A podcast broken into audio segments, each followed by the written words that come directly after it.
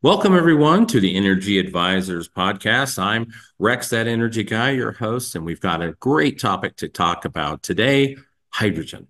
I call it the circular energy, and it is so underutilized and it has more potential and cleaner than any other energy source on the planet.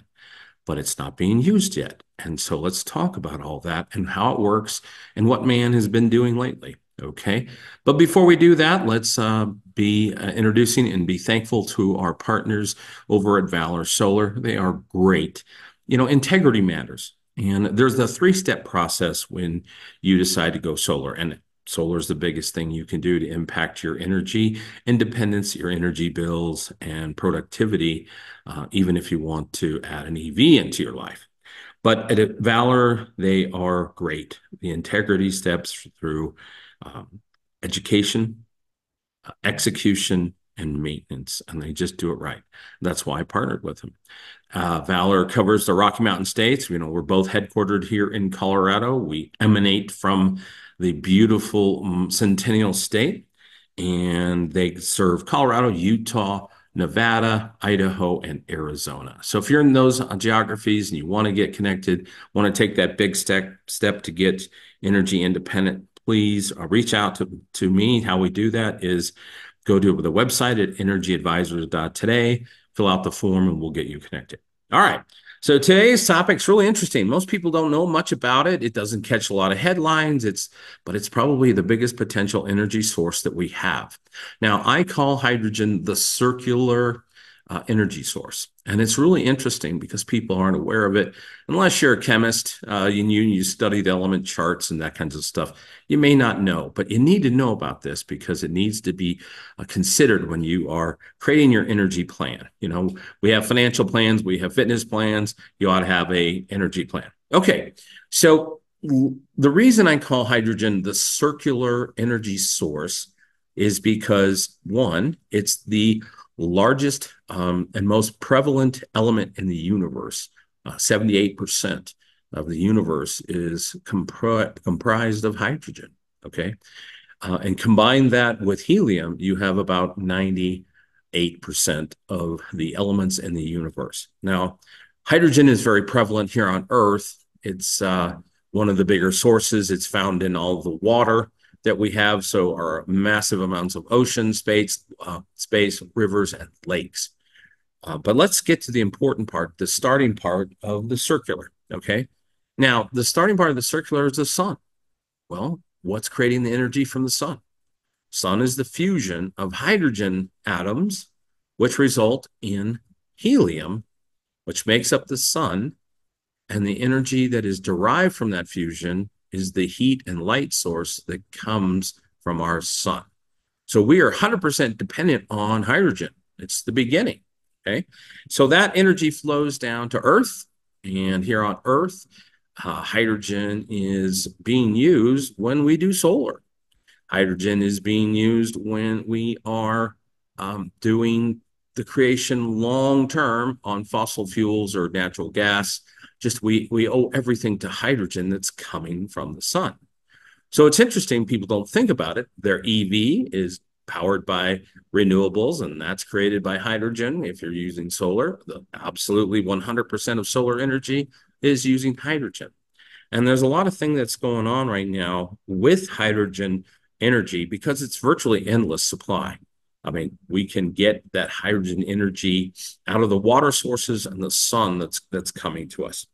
So what's happening now in a, state of the union in December of 2023 is the fact that there is um, new research going on and actually two hydrogen-based engine, uh, excuse me, hydrogen-based cars on the marketplace. But let's explore for a minute how hydrogen engines work because there's two types. The first one is the hydrogen combustion engine. So what is happens is you take hydrogen in a very compressed state. So about 300 ps, excuse me, 10,000 psi, which is like 300 times the um, psi in a tire. So it takes a tank that, that can hold this very secure and very strong tank, and a large tank that actually can be powering if you're going to powering a vehicle if you're going to be using combustion um, hydrogen.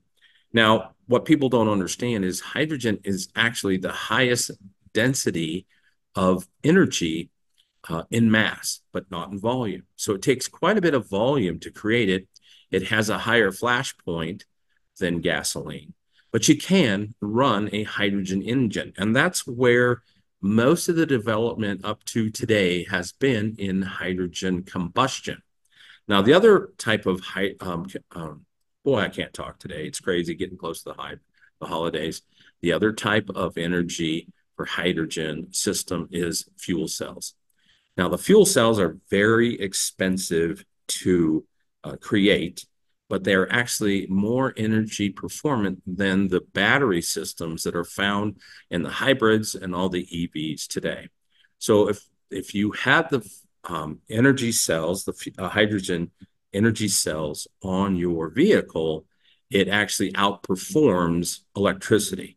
So if you think about this, a, how a EV works, you have uh, battery power that is providing the energy to the in, the electric motor that runs the EV. Well, in a replacement with a fuel cell, with a hydrogen fuel cell, same thing, you get the energy from the fuel cells rather than a battery. It's fractions of the weight of a battery. And also, it's a renewable source. One of the challenges right now is the technology is not advanced enough for recycling the lithium based and other battery technologies that are currently used in EVs. Now, what's holding it back? Why are we not using more hydrogen uh, engines, uh, battery fuel cells? Well, it's it's cost. Okay, so these fuel cells are expensive to make. They are not as readily available. And then the other situation with them is the fact that the uh, availability of fueling stations is not wide, widely distributed. The, there are these in California and it's coming up. So keep an eye on it. This is really important because it's it's circular and the output of these vehicles is water. Okay. So the combination of creating the fuel cells uh, and then using that electricity, it actually comes out the byproduct water. Now, there are currently in the United States, again, December of 2023, there are two um, hydrogen uh, fuel cell vehicles on the marketplace today. Hyundai, uh, surprisingly, uh, it's an amazing company. They have the Hyundai Nexo. Okay. It is the world's first hydrogen powered SUV. Okay. And it, it's the company's flagship vehicle. It's it's pretty cool. Now, the Nexo's driving range is a little higher because of the efficiency of the hydrogen. Um, it's a little higher than the standard uh, SUV. It's just under 400 miles. Um, which is enough to, let's say, in California where they're used more, drive from Los Angeles to San Francisco nonstop without any um, without any refueling. And the cool thing about the refueling is it just takes about five minutes to refuel a uh, fuel cell hydrogen car. So it's not the half hour or whatever the time frames are. I mean, I know that Tesla and others and the Tesla and their network are trying to improve uh, recharging now. So it's it's pretty interesting. The other drawback is people don't have the fuel sources at their homes yet. Okay, we don't have hydrogen uh, tanks built up in our home. Now, the downs. Let's talk. Well, let's finish our talk about the uh, available models. What's interesting about this to prime the marketplace is Nexo, when you purchase one of these Hyundai Nexos, it comes with $15,000 worth of fuel cards, which can be re, um, redeemed at the hydrogen fuel stations for up to six years after it's been purchased. It, these cars also uh, uh, qualify for the $4,500 California clean vehicle rates. They qualify for federal uh, tax credits also. So at a starting price of $60,000, it is essentially the leader. It's a very luxurious vehicle, high-end trim, and it has the best range out of any type of renewable fuel cell type vehicles. I'm stuttering today. It's crazy. Okay.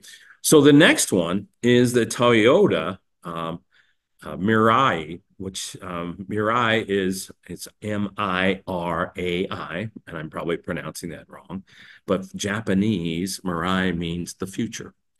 And it came on the marketplace in late of 2022. Now, it's not a SUV frame. It is a sedan frame. And it actually has an even higher um, distance range to it.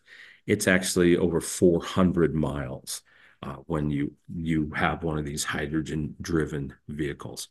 So it's um, a very sleek sedan. It has all the luxurious features of the highest-end uh, Teslas. And so it's really interesting.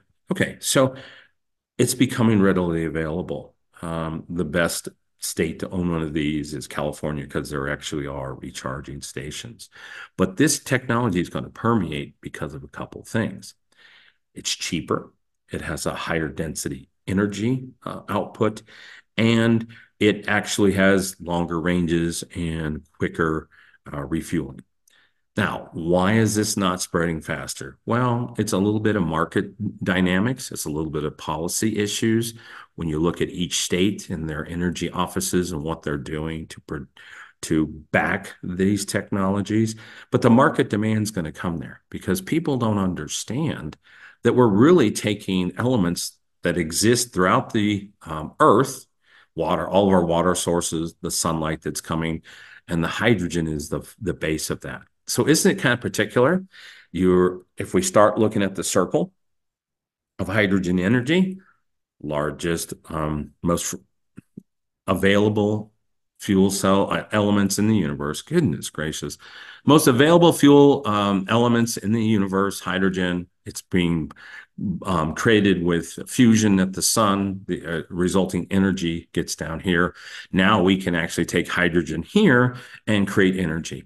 So the reason people talk about, "Oh, hydrogen isn't as cool as like electrical vehicles," is because they say, "Oh, it takes energy to create the hydrogen." Well, yes, that's true. But it also takes energy to create the electricity to create um, the power batteries and there. So it's really an interesting dynamic. And people don't understand. We could be using large centralized hydrogen Uh, fuel creation to actually power these fuel cells on a distributed nature, just as we are doing with the EV networks for electric. So it's an interesting dynamic. It's full circle. We get it from the sun. We use it here. It is clean. And so what's happening in the marketplace is not everybody's figured out how to make money on it. I mean, one of the driving factors in the use of fossil fuels is there's a lot of money being made and has for the last 140 years. And so there's energy sources for that. ExxonMobil and other companies are working on ways to harness um, hydrogen and looking for ways to be able to uh, to condense it and distribute it. So it's really interesting. I I was kind of surprised that I knew about the Hyundai Nexo and to see Toyota's entry into the marketplace. And these cars really kind of cost about the same as um, a regular standard SUV or, excuse me, EV, and they are available in a SUV model and a sedan. So I thought it was important to talk about hydrogen. Um, a lot of people talk about nuclear as a uh, clean Uh, energy source. The problem with nuclear, as we all know, is there's that sneaky little byproduct of uranium that takes about 17,000 years for half-life. So it's an interesting uh, player in energy, and we need to learn more about it. And as consumers, we need to demand for it. We need to go to our public utility companies and say, "Hey, we need more solar because that's driven by hydrogen." And we also need to be creating centralized um, power uh, that puts onto the grid using hydrogen. So if we're going to use energy to create electricity from coal, natural gas, wind, and solar, we need to throw hydrogen in that mix. So I thought it was an interesting uh, content today, help people get some education on hydrogen, help them understand that it is prevalent. It's used in everything we do. The energy that we have from the sun that creates our life, that creates our world, is based on hydrogen. And so keep an eye on it. And we're going to talk about this as things continue to evolve. And I'm really excited. You know, if I look at the technologies that are available to me today, the long-range benefits, the ability to have clean and inexpensive uh, energy, I think hydrogen will literally long-term lead the pack. Because yes, you can have your uh, EV and your all your electrical toys and your cordless devices and things, but um, it can be driven by electricity that is using hydrogen to create it. All right, well, that kind of wraps it up. I don't want to beat a dead horse, but again, keep an eye on this. We'll have some news articles on the website for at uh, energyadvisors.today. Um, thankful for our partners in the show, and we've got some exciting new partners joining us uh, shortly. So until next time, I always want to say, you know what? We've got a lot of choices, so make it a great day.